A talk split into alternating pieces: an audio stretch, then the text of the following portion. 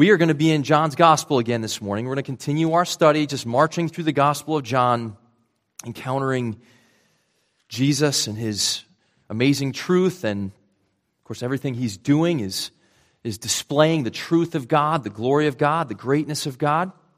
And this morning, as we mentioned earlier, we are going to be taking communion together. So don't don't do this now. I know you have your, your cup with the elements there. Uh, but just want to point your attention to this just for a moment and say, you know, this this is um, this is just a, a piece of plastic, just a cup with some juice inside and a little piece of bread and and then the cellophane on the top. And it's it's pretty simple, right? And there's nothing magical per se about about that, right? It's just just a very simple thing that we have, but it points to something very deep and very profound.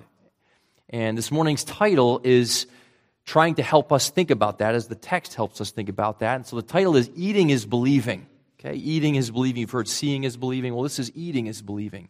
And the reason for that is there's something about communion. There's something about partaking of the bread and the cup with, with juice in it. There's something about that that illustrates or is an analogy for what true faith is. The Bible talks about true faith in a way that is that it likens it to eating, to taking in food and, and also, of course, uh, drink. So I'm going to read to you from John six, verses fifty-three through fifty-eight. We're not quite there in our study. We're going, as usual, going sequentially through the book. So I'm jumping ahead this morning because it's Communion Sunday. I'm jumping ahead just a little ways to verse fifty-three, and I would like you to read with me the passage here from verse fifty-three on to verse fifty-eight.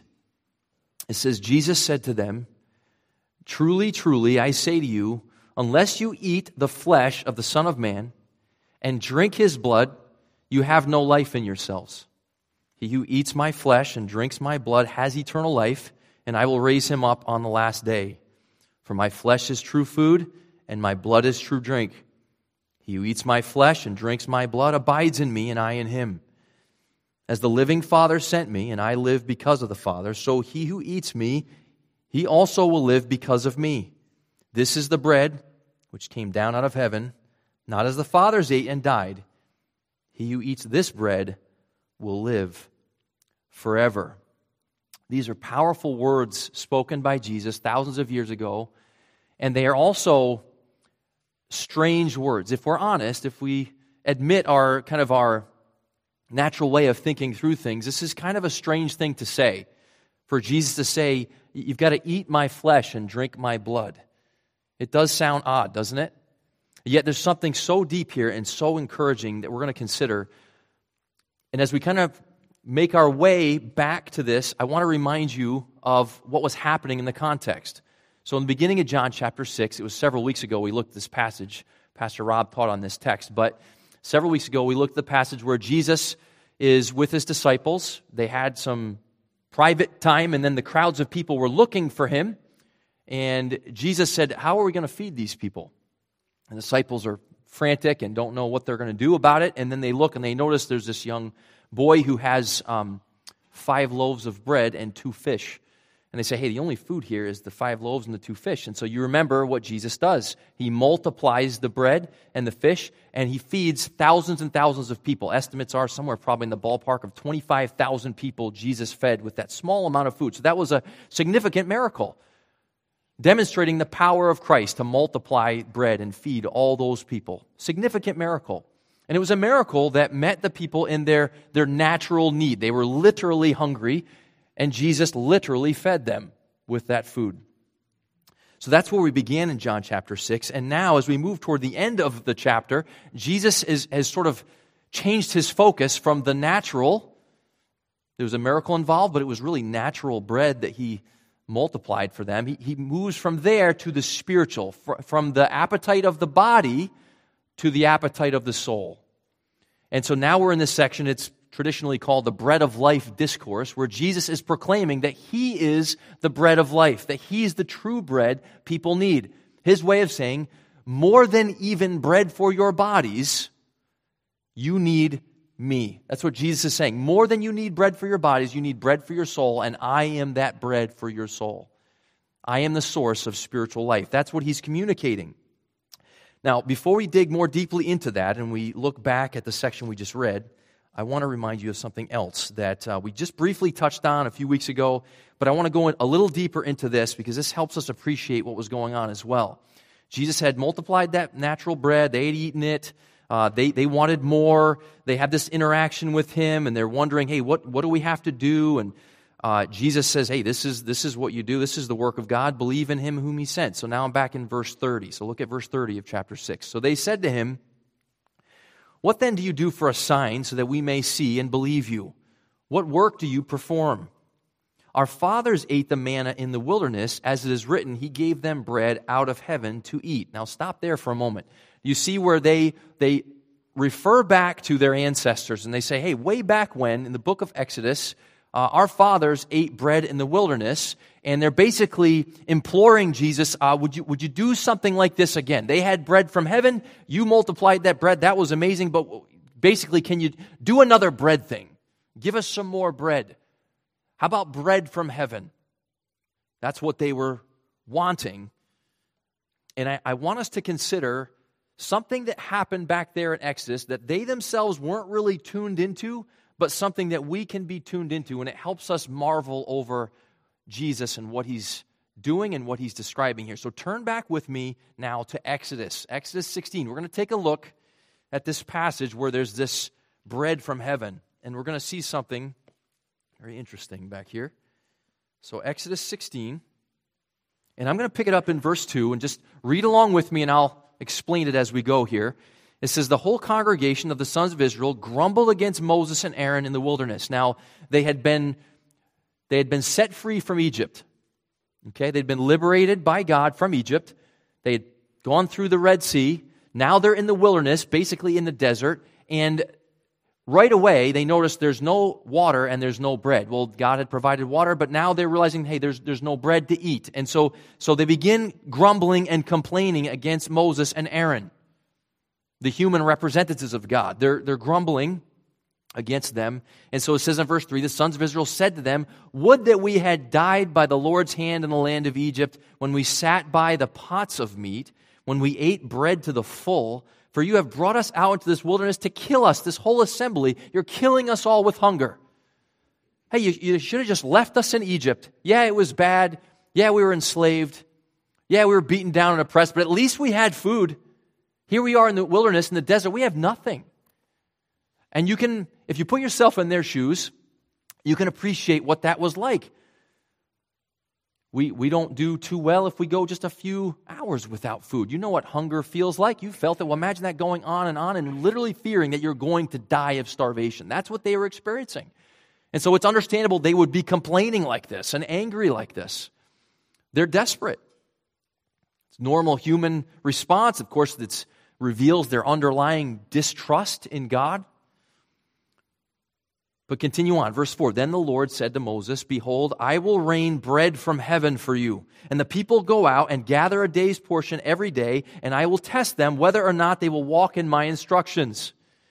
On the sixth day, when they prepare what they bring in, it will be twice as much as they gather daily. So Moses and Aaron said to all the sons of Israel, at evening you will know that the Lord has brought you out of the land of Egypt, and in the morning you will see the glory of the Lord, for he hears your grumblings against him, and what are we that you grumble against us? So he's saying God is going to respond. God is going to help us. He is going to cause bread to rain from heaven.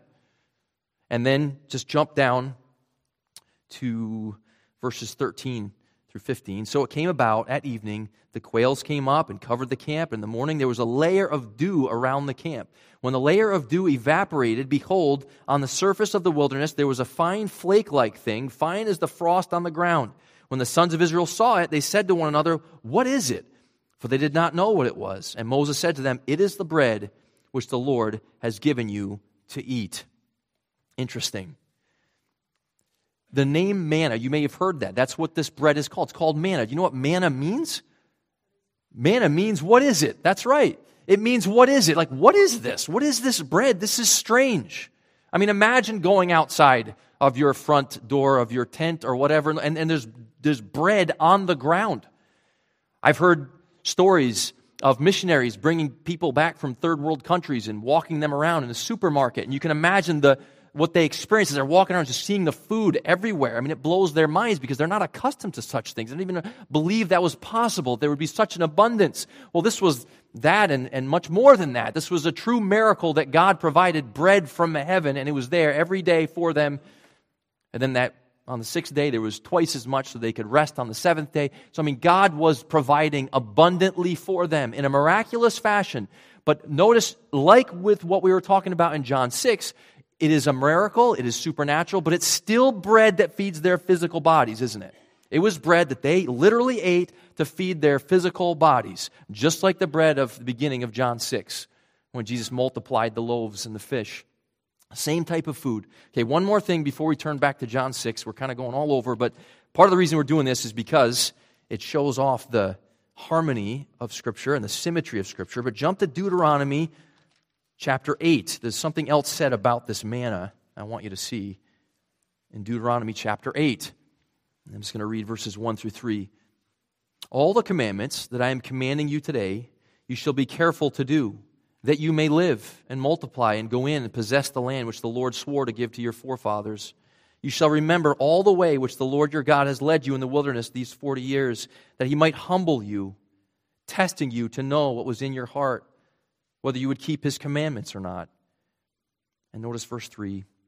He humbled you and let you be hungry and fed you with manna which you did not know, nor did your fathers know, that he might make you understand that man does not live by bread alone, but man lives by everything that proceeds out of the mouth of the Lord. Okay, now turn back to John chapter six. In this scene where Jesus is interacting with this crowd of people, many of them religious people, they knew their Old Testament, they knew their Bible, they knew what their ancestors had experienced. They knew God had miraculously provided bread for them, and they wanted more bread for themselves. There was bread earlier when Jesus multiplied the loaves and the fish, and now they want more. Do something like that again for us. And now we're going to consider if that's the miracle of the actual bread, and you see their cravings where they want more and more and more of it, Jesus pivots in a very significant way here. He essentially... He refuses to give them more physical bread. He, he refuses to give it to them. In fact, he's going to declare that he is the bread they need the most. That more than bread for their bodies, they need bread for their souls. So we're going to talk about that. But even before we do that, I want to I want to share with you another thing. I'm just sort of jumping around in John six here somewhat because there's, there's such richness here, but just notice verse sixty-three. So go ahead, John six, sixty-three. I know we're all over the place in John six, but just bear with me. This is where Jesus, in the same context, kind of gives them an interpretive key. This is where he is seeking to awaken them to not just the natural level realities, but the spiritual realities. Notice verse sixty-three. He says, "It's the Spirit who gives life. The flesh profits nothing.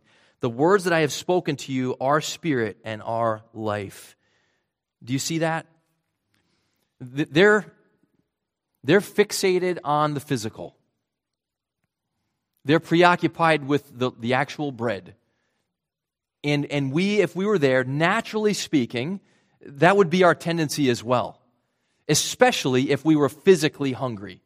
Uh, a few weeks ago when I, when I preached through a, a section of John six, I talked about being hangry, right? And that feeling of being super on edge when you're just, your body is hungry and you're more irritable. Well, that's all part of that human weakness and frailty, and then the, the sin and sort of bad attitudes that emerge from, from that place. Well, Jesus is saying, hey, there's something deeper. There's something you need more. And so this key verse in sixty-three is that there's a spiritual reality here that I'm pointing you to. In fact, that's the reason that he, he refused to give them more bread. That's the reason that he cut them off from that physical bread. Is he, he was, and, and trusting his Father in the process, he was pointing them to think deeper about their spiritual appetite, about their deepest level of need, and he was pointing them to himself as the provision for that need. If, if the manna in the wilderness was a strange kind of bread, and it was, if it was unique and supernatural and like nothing anyone had ever seen before, is not our Savior, the Lord Jesus, otherworldly and strange and foreign. To, to believe that, listen, this is where we really get into the nitty-gritty here. To believe that more than even food for my body or anything else for a natural appetite, natural appetites for relationships, natural appetites for safety in this world, natural appetites for health or prosperity, or natural appetites for uh, any number of things, material things, again, food, whatever. More than all of that, we need Christ. We need our God. We need His life. I mean, to believe that He is truly enough for us to have spiritual life. That too is a, is a, wait a minute, what is that? Wait a minute, that sounds strange, or that sounds different. Uh, in Deuteronomy eight, he said, I, I, I humbled you. I humbled you. I, I caused you to see that you need, that you need me. And he says that you, you're going to eat this bread that your fathers didn't know. So, so here's a bread that we don't know, naturally speaking. It's very unique. It's otherworldly. It's foreign. And it begins to help us appreciate when Jesus says, you got to eat my flesh and drink my blood. He's speaking spiritual words about a spiritual reality. And it was, it was, um, it was scandalous to them. It was offensive to, to Jewish people. For one thing, it sounds like he's prescribing cannibalism. And that's really weird. And not only that, not only is it weird, but it's also illegal. According to their law, they're not to take in blood. There's these passages in Leviticus that talk about how the life of the flesh is in the blood. And he says, do not ingest the blood. But then he talks there in the same context about atonement and covering and dealing with sin.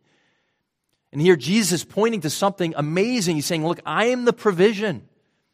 And you do need to take all of me in. You need to ingest, take me in. You need to trust in me completely for atonement, for forgiveness, for life. He says in our main passage, you can just turn back there. We're going to jump around a little bit more, but just turn back there.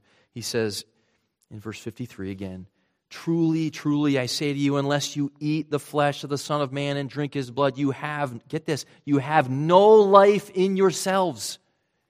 Yeah, your, your heart is beating, your blood is pumping, you're active, you're doing things, but he says there's no life in you really. You're just the walking dead.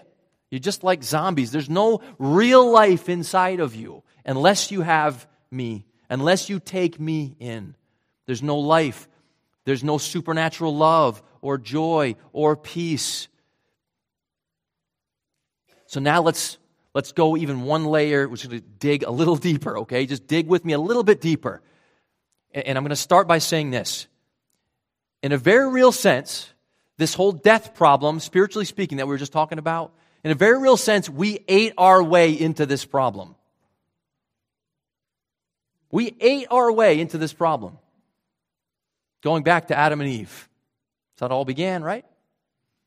God creates them, fills the world with abundance, says basically, enjoy, have at it. And he says, there's just one tree you're not to eat from, the tree of the knowledge of good and evil. And he says, in the day that you eat from that tree, what's going to happen? You'll die. And they chose to partake of that tree. Those trees, other trees they had eaten from, were provisions of food for them to literally sustain their physical life on those fruits of those trees that were all around them. And God says, don't eat this one.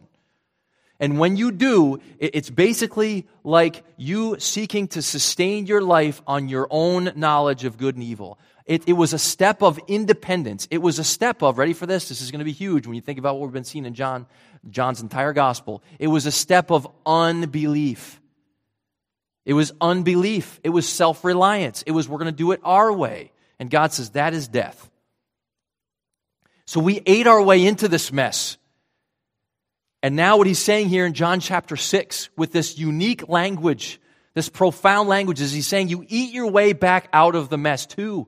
Meaning, when, if it all began with unbelief and us taking in something that we believe was better for us, he's saying the way out, the way to redemption, the way to salvation, the way back to God is taking in Christ, is belief, is trusting.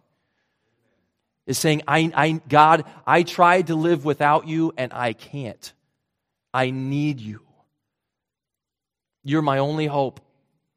Because my mindset, my knowledge of good and evil, my bad attitudes and sin and all the, the, the, the lies that I believe and the lust that I'm enslaved to, it's all death to me, and I need you. And Jesus comes to tell us, hey, I'm here for you. Take me in, eat my flesh, drink my blood, and you will live. And unlike the Israelites who ate that bread and still went on to die, and unlike the people in John six earlier who ate that bread but still went on to die, he said, you eat this bread, you take in me, and you will never die. You'll be alive forever in union with your Creator. It's the new birth. It's powerful truth. Jesus knew what was coming. His disciples didn't fully understand, but he knew what was coming. That he would be betrayed, that he would be wrongfully accused, that he would be tried, that he would be executed, and that on the cross, his body would be broken, his blood would be shed. He will die that we might live. There's a parallel here too. This is where Scripture is just truly amazing, making sense of everything we experience. Do you know that for you to eat and survive, naturally speaking, other things must die? Plants must die for you to eat. Fruit must die for you to eat it and be nourished by it. Animals must die for you to eat them and be nourished by them. And Christ says, I will die that you might live. Spiritually speaking, on the cross, he gave of himself in the most amazing act of love ever conceived. So he says, take me in. You need my flesh. You need my blood. You need me for you. That's your only way to life. There is no life in you whatsoever. You need me. And and that was um, amazing. That was foreign to them. He was saying, I am the bread of life. I'm the one you need. And, and, and that's not just... Um, warm, fuzzy feelings about Jesus.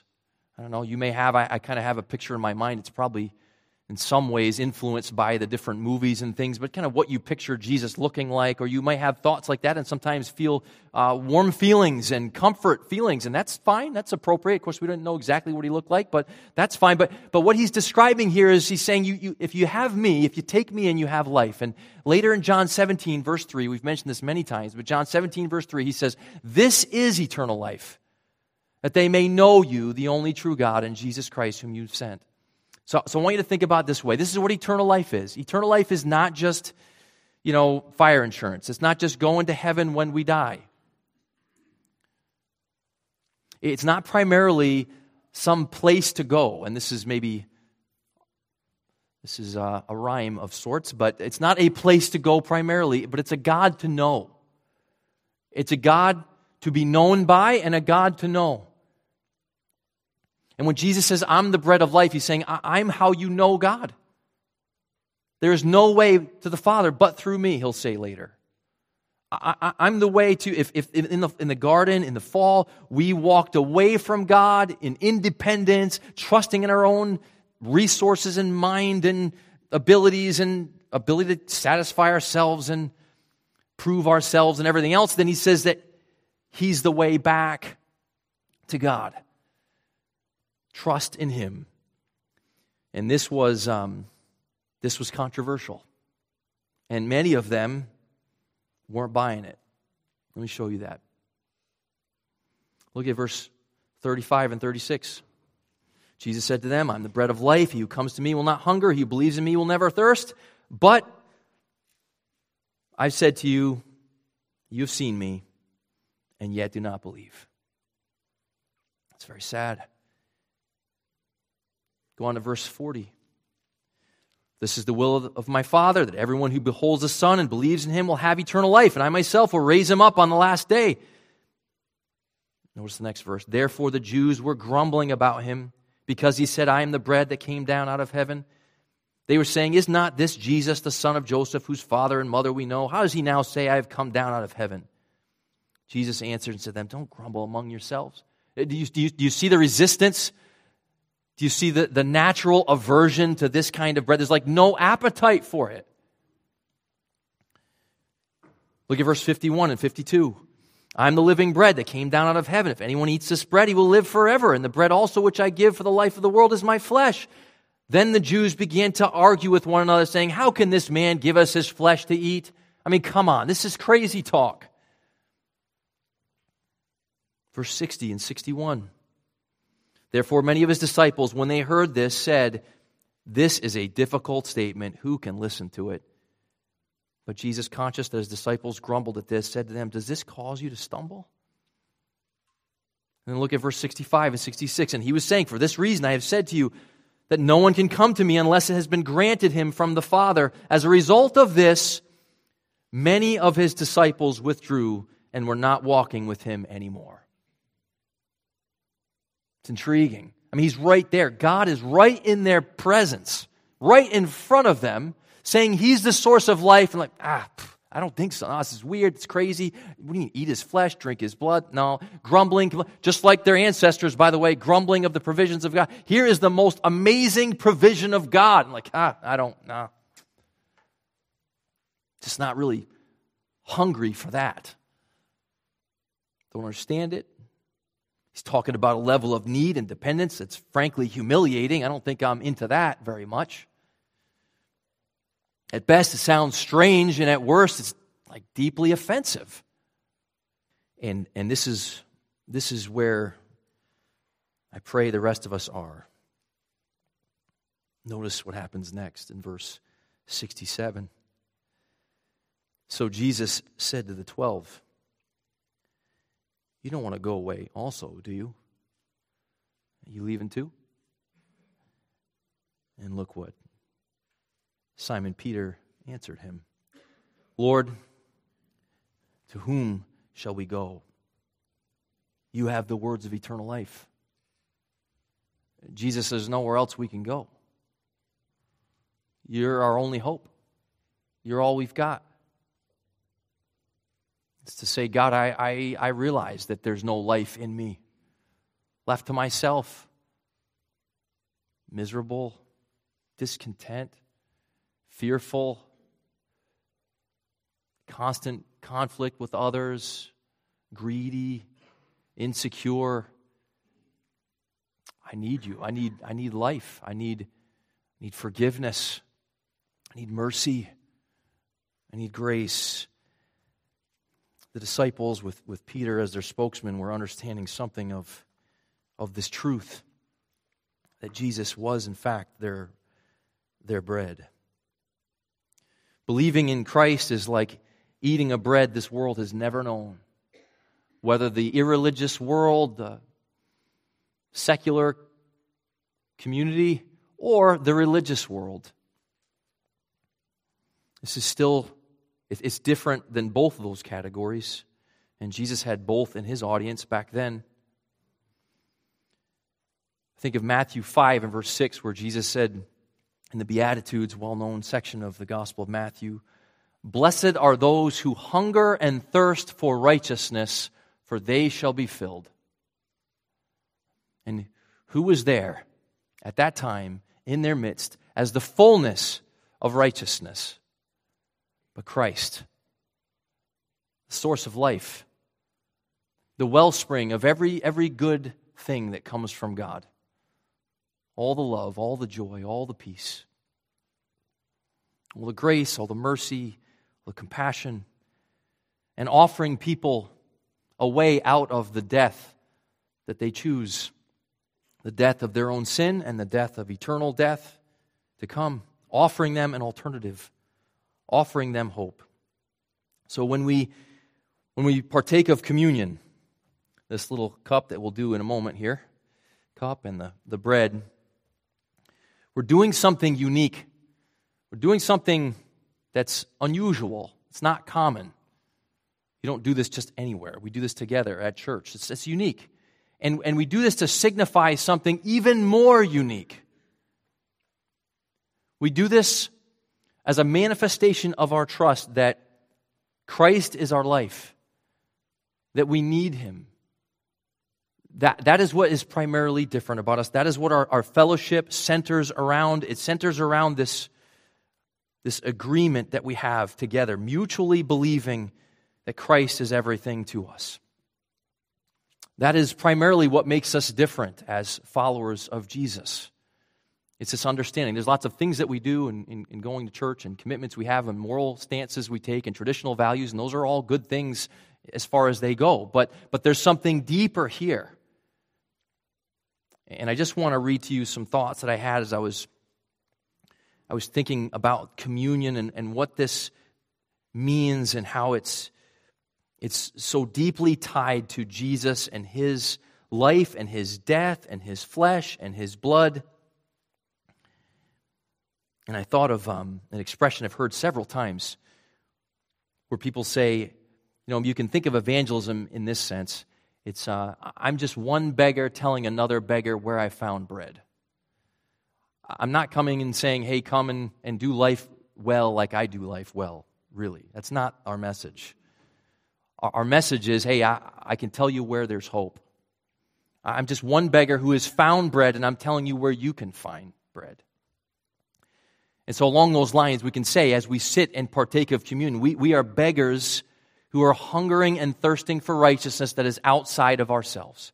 If in the garden it all began with steps of independence, self-reliance, pride and unbelief and idolatry and all those things, then, then through Christ, God has welcomed us back to dependence and trust and to believing that He is our righteousness and He is our satisfaction. And even though we struggle and even though there are so many things about us that uh, I just wrote down, we can be just as anxious, depressed, greedy, and lustful as everyone else.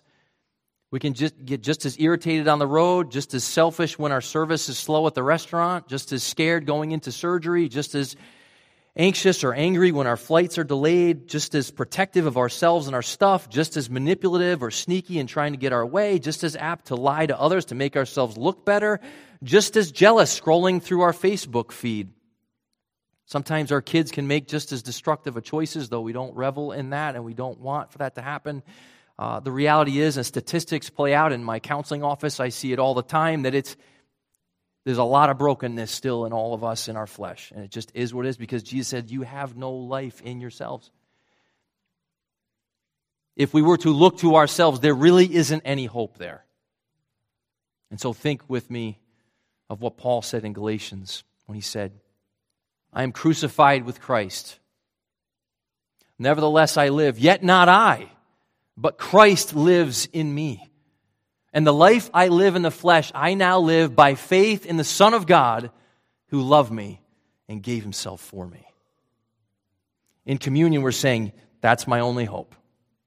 It's that Christ loved me and gave himself for me, that he died, that his body was broken and his blood was shed. And in every with every fiber of my being, I just say, God, I, I need to take that in. That's my only hope for life. So let's pray, and then we're going to partake together of communion. Father, thank you for this reminder from John chapter six. While it's our natural tendency to be preoccupied with the things of this world, and while we can be often just as greedy or anxious or angry, just as scared. Well, that's the case. We've also come to see because you have drawn us to Christ. You have opened our eyes to see. You have awakened us to this appetite to see that Jesus is the answer to all our cravings. He is the answer for all our guilt and all our shame and all our brokenness and all our pain. He's the answer for all our suffering and even for our death because He is the resurrection and the life. God, be with us even as we partake of these elements this morning. Help us to realize that as real as these things are in our hands, and as much as we can taste them in our mouths and swallow them into our bodies, that as true as these things are, it is also true that Christ came and lived and died and rose for us two thousand years ago, and that He ascended to your right hand, that He intercedes for us right now, that He is with us, and that through your Spirit He is in us, and that that is the wellspring of life, and that that's where our fruitfulness comes from, and, and that's how we can have love and joy and peace and patience and compassion and, and all these other things. It's because of you. It's because you have found us, and you have rescued us. So help us as we partake to do so cheerfully and gratefully. In Jesus' name I pray. Amen.